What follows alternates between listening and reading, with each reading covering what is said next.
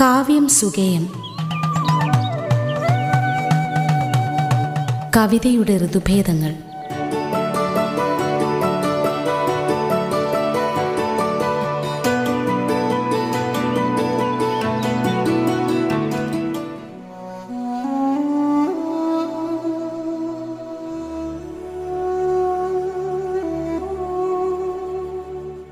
വണക്കം. കാവ്യം സുഗീതയിലേക്ക് സ്വാഗതം. തർക്കോസ്കിയുടെ ഒരു കുറിപ്പോടുകൂടി നമുക്ക് തുടങ്ങാം. അദ്ദേഹം എഴുതുന്നു കലയിലെ ബിംബങ്ങൾ അന്യാദൃശവും അപൂർവവുമായിരിക്കും. അതേസമയം അവയ്ക്കാധാരമായ ജീവിത പ്രതിഭാസങ്ങൾ നിത്യസാധാരണവും വിരസവുമാകാം. എന്നിട്ട് അദ്ദേഹം ഒരു ഹൈക്കു കുറിക്കുന്നുണ്ട്. അല്ല എന്റെ വീട്ടിലേക്കല്ല മഴയുടെ ഒച്ചയുമായി ആ കുട പോയത് അയൽ വീട്ടിലേക്ക്. കുടയുമായി നടന്നു പോകുന്ന ഒരാളെ ജീവിതത്തിന്റെ ഏതോ കാലത്ത് വച്ച് നിങ്ങൾ കണ്ടിട്ടുണ്ട്. ആ വസ്തുത മാത്രമെടുത്താൽ അതിൽ ഒരു പുതുമയുമില്ല. മഴ നനയാതിരിക്കാൻ തിടുക്കപ്പെട്ടു പോകുന്ന പലരിൽ ഒരാൾ മാത്രമാണ് അയാൾ. എന്നാൽ കലാത്മകമായ ബിംബം എന്ന അർത്ഥത്തിൽ കാണുമ്പോൾ ഒരു ജീവിത നിമിഷം എഴുത്തുകാരന്റെ കാര്യത്തിൽ അനന്യവും അപൂർവവുമായ ഒരു നിമിഷം. പൂർണവും ലളിതവുമായ ഒരു രൂപത്തിൽ രേഖപ്പെടുത്തുകയാണ്. അയാളുടെ മാനസികാവസ്ഥ നമ്മളെ സ്പർശിക്കാൻ ആ മൂന്ന് വരികൾ ധാരാളമാണ്. അയാളുടെ ഏകാന്തത ജനാലയ്ക്ക് വെളിയിൽ മഴയുടെ നരച്ച അന്തരീക്ഷം തന്റെ ഏകാന്തവും പരിത്യക്തവുമായ പാർപ്പിടത്തിലേക്ക് ഒരു അത്ഭുത സന്ദർശകനെ പോലെ ഒരാൾ വന്നേക്കാം എന്ന വിഫലമായ പ്രതീക്ഷ. സൂക്ഷ്മവും വിശദവുമായി രേഖപ്പെടുത്തപ്പെട്ട ഒരു സന്ദർഭവും മനോഭാവവും വിസ്മയപ്പെടുത്തുന്ന രീതിയിൽ വിപുലവും വ്യാപകവുമായ ഒരു ആവിഷ്കാരം കൈവരിക്കുകയാണിവിടെ. കലയിലെ ബിംബങ്ങളെക്കുറിച്ച് തർക്കോവസ്കിയുടെ ഒരു കുറിപ്പാണ് നമ്മൾ കേട്ടത്. ഇത് പരിഭാഷപ്പെടുത്തിയത് രവികുമാറാണ്. ഇനി നമുക്ക് ആനുകാലികങ്ങളിൽ വന്ന കവിതകളിൽ ചിലത് നോക്കാം. കഴിഞ്ഞ ലക്കം ദേശാഭിമാനി വാരികയിൽ കുറച്ച് കവിതകളുണ്ട്. അതിൽ എൻ ശശിധരൻ വിവർത്തനം ചെയ്ത കവിതകളുണ്ട്. അതിലൊരു കവിയുടെ കവിത വായിക്കാം. ജീൻ ടൂമർ എന്നാണ് കവിയുടെ പേര്. ആയിരത്തി എണ്ണൂറ്റി തൊണ്ണൂറ്റിനാല് ആയിരത്തി തൊള്ളായിരത്തി അറുപത്തിയേഴ് കാലഘട്ടത്തിൽ ജീവിച്ചിരുന്ന അമേരിക്കൻ കവിയും നോവലിസ്റ്റും കഥാകൃത്തും അമേരിക്കൻ ഇന്ത്യക്കാരുടെ സജീവ വക്താവുമായിരുന്നു ജീൻ ടുമാർ ആയിരത്തി തൊള്ളായിരത്തി ഇരുപത്തി മൂന്നിലെഴുതിയ ക്യാൻ എന്ന നോവലിലൂടെ അദ്ദേഹം ലോകപ്രസിദ്ധി നേടി. ജീൻ ടൂമറുടെ ഒരു കവിത വായിക്കാം. കൊയ്ത്തുപാട്ട് എന്നാണ് കവിതയുടെ പേര്.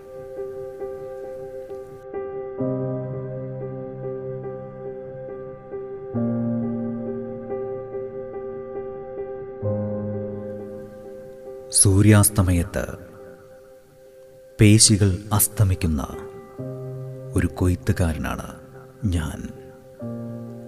എന്റെ ഓട്സ് ധാന്യങ്ങളത്രയും ഞാൻ കൊയ്തെടുത്തിരിക്കുന്നു. പക്ഷേ എനിക്ക് ഭയങ്കരമായി തണുക്കുന്നു. ക്ഷീണം തോന്നുന്നു. അവ കറ്റകളായി കെട്ടാൻ കഴിയാത്ത വിധം ഞാൻ ക്ഷീണിതനാണ്. എനിക്ക് വിശക്കുന്നു. ഒരു ഓട്സ് കുരുവെടുത്ത് ഞാൻ പല്ലുകൊണ്ട് ചവയ്ക്കുന്നു. എനിക്കതിന്റെ രുചി അറിയുന്നില്ല. പകൽ മുഴുവൻ ഞാൻ വയലിലായിരുന്നു.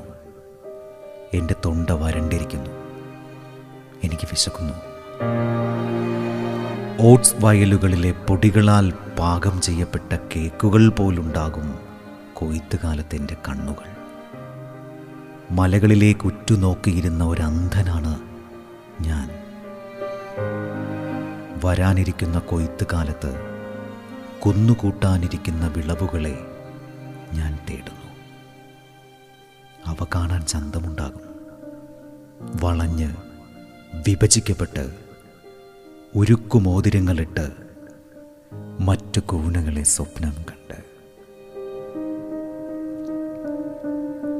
അസ്തമയം അസാധാരണമാം വിധത്തിൽ ഭയപ്പെടുത്തുന്ന ഒരാവരണമാണ്. അതിന്റെ കവചങ്ങൾ അവ്യക്തമാണ്. എന്റെ തൊണ്ട വരണ്ടിരിക്കുന്നു. ഓട്സിന്റെ ചതഞ്ഞ ധാന്യമണിയുടെ ഇതുപോലുള്ള ഈ ശബ്ദത്തെ പ്രതിധ്വനി എന്ന് വിളിക്കാമോ? അങ്ങനെ വിളിക്കാൻ ഞാൻ ഭയപ്പെടുന്നു. അവർ എന്താണ് എന്നിൽ നിന്ന് കേൾക്കുക? എന്താണ് അവരെനിക്ക് വാഗ്ദാനം ചെയ്യുക? അവരുടെ ധാന്യങ്ങളോ ഓട്സോ ഗോതമ്പോ മറ്റു വിളവുകളോ? ഞാൻ പകൽ മുഴുവൻ വയലിലായിരുന്നു. അവ രുചിക്കാനാവില്ലെന്ന് ഞാൻ ഭയപ്പെടുന്നു. എന്റെ നാവിന്റെ ജ്ഞാനത്തെ ഞാൻ ഭയപ്പെടുന്നു. കൊയ്ത്തുകാലത്തെ ഓട്സ് വയലുകളിലെ പൊടിയാൽ എന്റെ ചെവികൾ അടയ്ക്കപ്പെട്ടിരിക്കുന്നു. മറ്റു വിളവുകളിൽ നിന്നുള്ള സന്ദേശങ്ങൾ കാതോർക്കാൻ ശ്രമപ്പെടുന്ന ഒരു അന്ധനാണ് ഞാൻ. പക്ഷെ അവയുടെ തൊണ്ടകളും വരണ്ടിരിക്കുന്നു. കണ്ണുകൾ തകർന്നു പോയെങ്കിലും അവരുടെ ശബ്ദങ്ങളുടെ അസാധാരണത്വം എന്നെ ബധിരനാക്കിയെങ്കിലും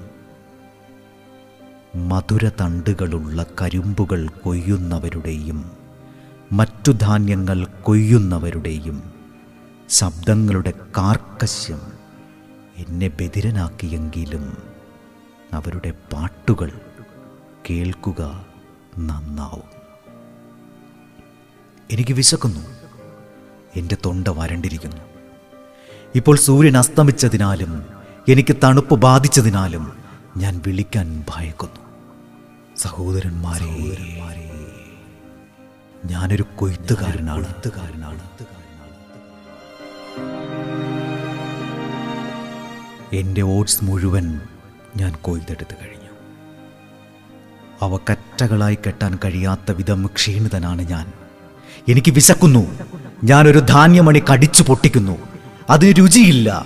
എന്റെ തൊണ്ട വരണ്ടു പോയിരിക്കുന്നു. അല്ലയോ സഹോദരങ്ങളെ ഞാൻ എന്റെ കൈപ്പടങ്ങൾ കൊണ്ട് താളം പിടിക്കുന്നു. കൊയ്ത്തു കഴിഞ്ഞ പാടത്തിലെ കച്ചിക്കുറ്റികൾക്ക് പോലും അവയുടെ മൃത്വം ഇല്ലാതാക്കാനാവില്ല.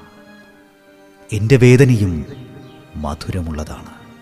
ഓട്സിനേക്കാൾ ഗോതമ്പിനേക്കാൾ മറ്റ് ധാന്യങ്ങളെക്കാൾ മധുരതരം. അതെന്റെ വിശപ്പിന്റെ ജ്ഞാനത്തെ എന്നിലേക്ക് കൊണ്ടുവരികയില്ല. അത് എന്റെ വിശപ്പിന്റെ ജ്ഞാനത്തെ എന്നിലേക്ക് കൊണ്ടുവരികയില്ല.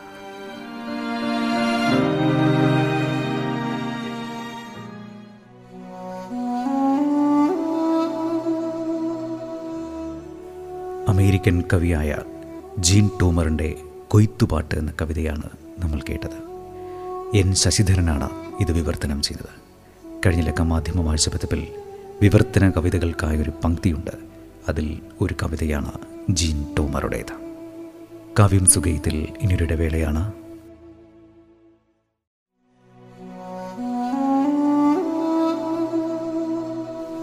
റേഡിയോ കേരളയിൽ നിങ്ങൾ കേട്ടുകൊണ്ടിരിക്കുന്നത് കാവ്യം സുഗേയം. ഇനി നമുക്ക് സാമൂഹ്യ മാധ്യമങ്ങളിലെ കാവ്യചലനങ്ങൾ നോക്കാം. അതിൽ മൈൻ ബുക്സ് കൂട്ടായ്മ കവി രതീഷ് പാണ്ഡനാടിന്റെ ഒരു കവിത പ്രസിദ്ധീകരിച്ചിട്ടുണ്ട്. ആ കവിത നമുക്ക് കേൾക്കാം. കവിയുടെ ശബ്ദത്തിൽ തന്നെ. ഒടിഞ്ഞ കുരിശ് പട്ടടയിലേക്കെടുക്കുമ്പോൾ കരഞ്ഞ കുഞ്ഞുങ്ങൾ എന്നാണ് കവിതയുടെ പേര്. കവിത കേൾക്കാം. കവിയുടെ ശബ്ദത്തിൽ തന്നെ. ഒടിഞ്ഞ കുരിശ് പട്ടടയിലേക്കെടുക്കുമ്പോൾ കരഞ്ഞ കുഞ്ഞുങ്ങൾ.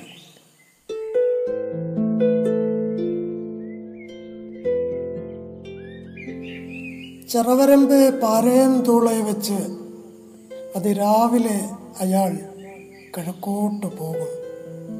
ചെറവരമ്പ് പാരയം തൂളയെ വെച്ച് അതിരാവിലെ അയാൾ കിഴക്കോട്ട് പോകും. അവളിലേക്ക് ചാരിയ വേലിയപ്പോൾ പൂ കൊണ്ടു നിറയും. അവളിലേക്ക് ചാരിയ വേലിയപ്പോൾ പൂ കൊണ്ടു നിറയും. ഗാകുൽത്താമല ചേടി മറിച്ചിട്ട് വരുന്ന വയറ്റിൽ എട്ടുകട്ട മുഴച്ചു നിൽക്കുന്ന ഒരു കറുത്ത നെടുങ്കനേശു ഗാകുൽത്താമല ചേടി മറിച്ചിട്ട് വരുന്ന വയറ്റിൽ കെട്ട മുഴച്ചു നിൽക്കും ഒരു കറുത്ത നെടുങ്കൻ യേശു അവളുടെ അൾത്താരയിലെ മാമ്പലകപ്പുറത്തിരുന്ന് ഇടതുകാൽ മുട്ടിന്മേൽ തന്റെ കുഴിനഖമുള്ള വലതുകാൽ വിരലുകൾ വിറപ്പിച്ച് സാവധാനം താറാമുട്ടയുടെ തോട് പൊളിച്ച് ഉപ്പുനീരിൽ മുക്കി ചവച്ചിറക്കുന്ന ഒരു കൊതി അവളുടെ ഉള്ളിലെ ആവിയിൽ പുട്ടുപോലെ വെന്തിറങ്ങും. ഓർമ്മയുടെ ഓശാനയ്ക്കവൾ കൺപീലി വീശി വീശി ഇരിക്കെ. ഓർമ്മയുടെ ഓശാനയ്ക്കവൾ കൺപീലി വീശി വീശി ഇരിക്കെ. അരി തിളച്ച് അടുപ്പണഞ്ഞു. ആദ്യത്തെ വെയിലു തട്ടാൻ മത്സരിക്കും ഓളങ്ങൾ. ആദ്യത്തെ വെയിലു തട്ടാൻ മത്സരിക്കും ഓളങ്ങൾ. അവളുടെ മുടിയെന്നു കരുതി അയാൾ വെള്ളത്തിലേക്ക് ഒരു പാര പോലെ കൂപ്പുകുത്തി.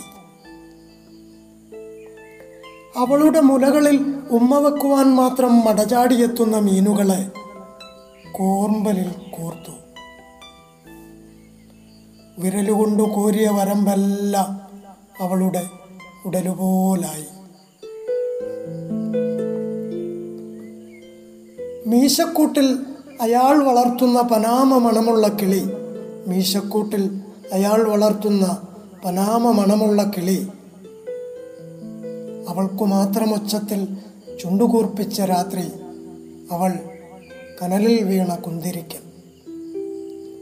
അയാളുടെ വിരിഞ്ഞ നെഞ്ചിൽ മഞ്ഞിന്റെ തോലിട്ട തമ്പേറ് അവളുടെ തെളിഞ്ഞ കണ്ണിൽ നിറയെ നക്ഷത്രം. കുളപ്പാലക്കച്ച് പോലെ തിരകൂടും ഏകാന്തത.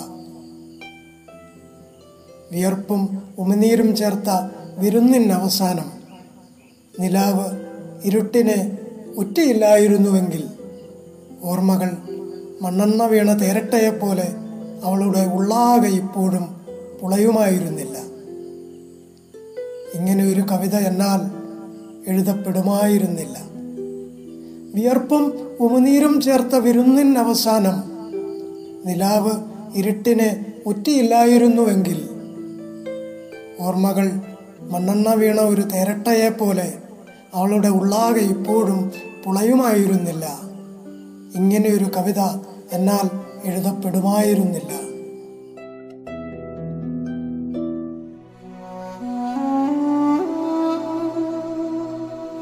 രതീഷ് പാണ്ടനാടിന്റെ ഒടിഞ്ഞ കുരിശ് പട്ടടയിലേക്കെടുക്കുമ്പോൾ കരഞ്ഞ കുഞ്ഞുങ്ങൾ എന്ന കവിതയാണ് നമ്മൾ കേട്ടത്. ഈ കവിതയിലേക്ക് രതീഷ് എത്തിപ്പെട്ടതിനെക്കുറിച്ച് നമ്മോട് പറയും. നമസ്കാരം. ഞാൻ രതീഷ് പാണ്ടനാട് ആലപ്പുഴ ജില്ലയിലെ ചെങ്ങന്നൂർ താലൂക്കിൽ സ്ഥിതി ചെയ്യുന്ന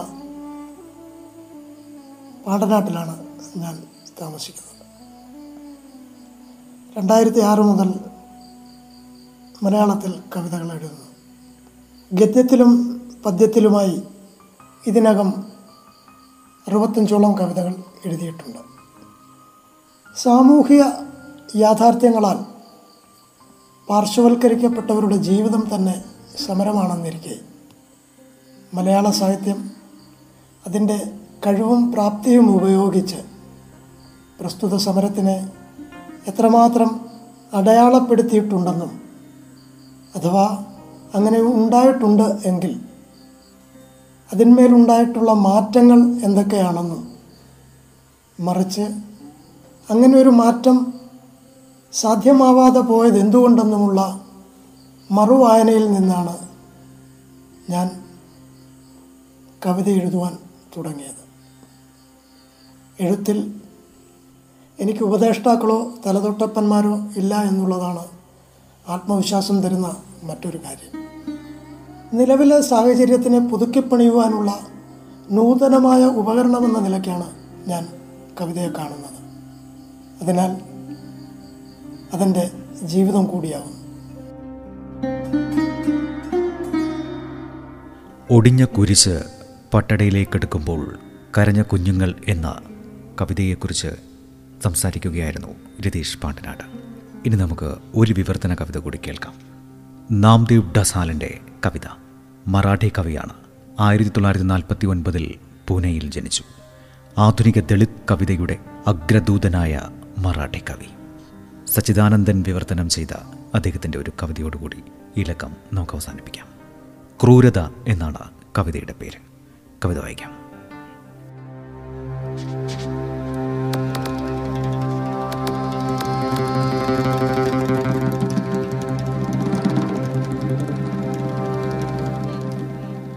ഞാൻ ഭാഷയുടെ രഹസ്യഭാഗത്തെ ഒരു ഉഷ്ണപ്പുണ്ണാണ്.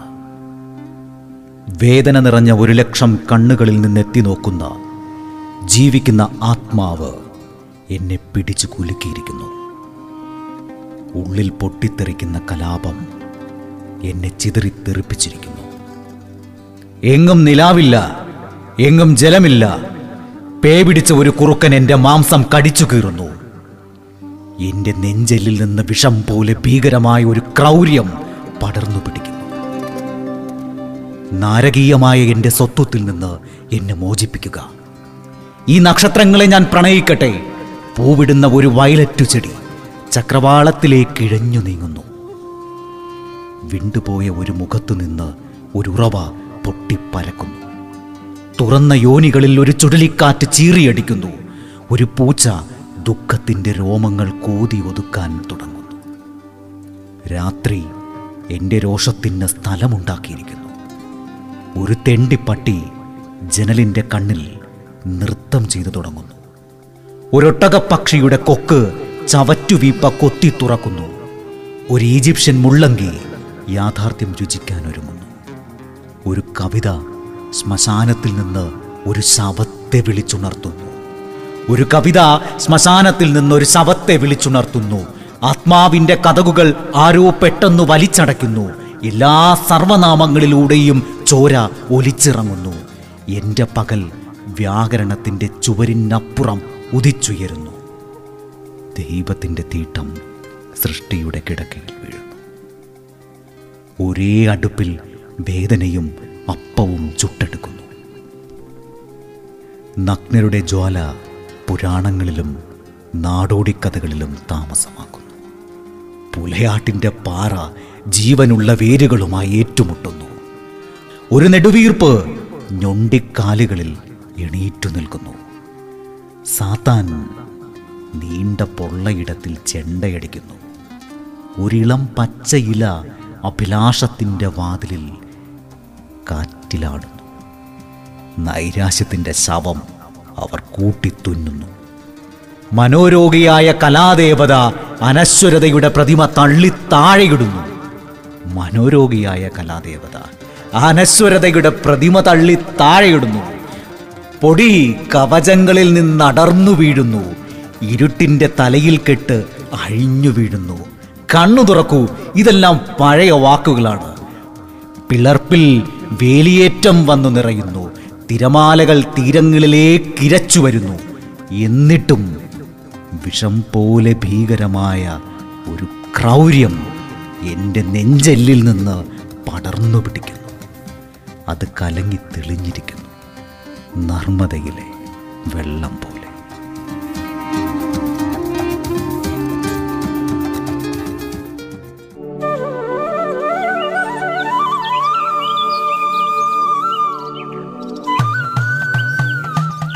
കാവ്യം സുഖേയം കവിതയുടെ ഋതുഭേദങ്ങൾ.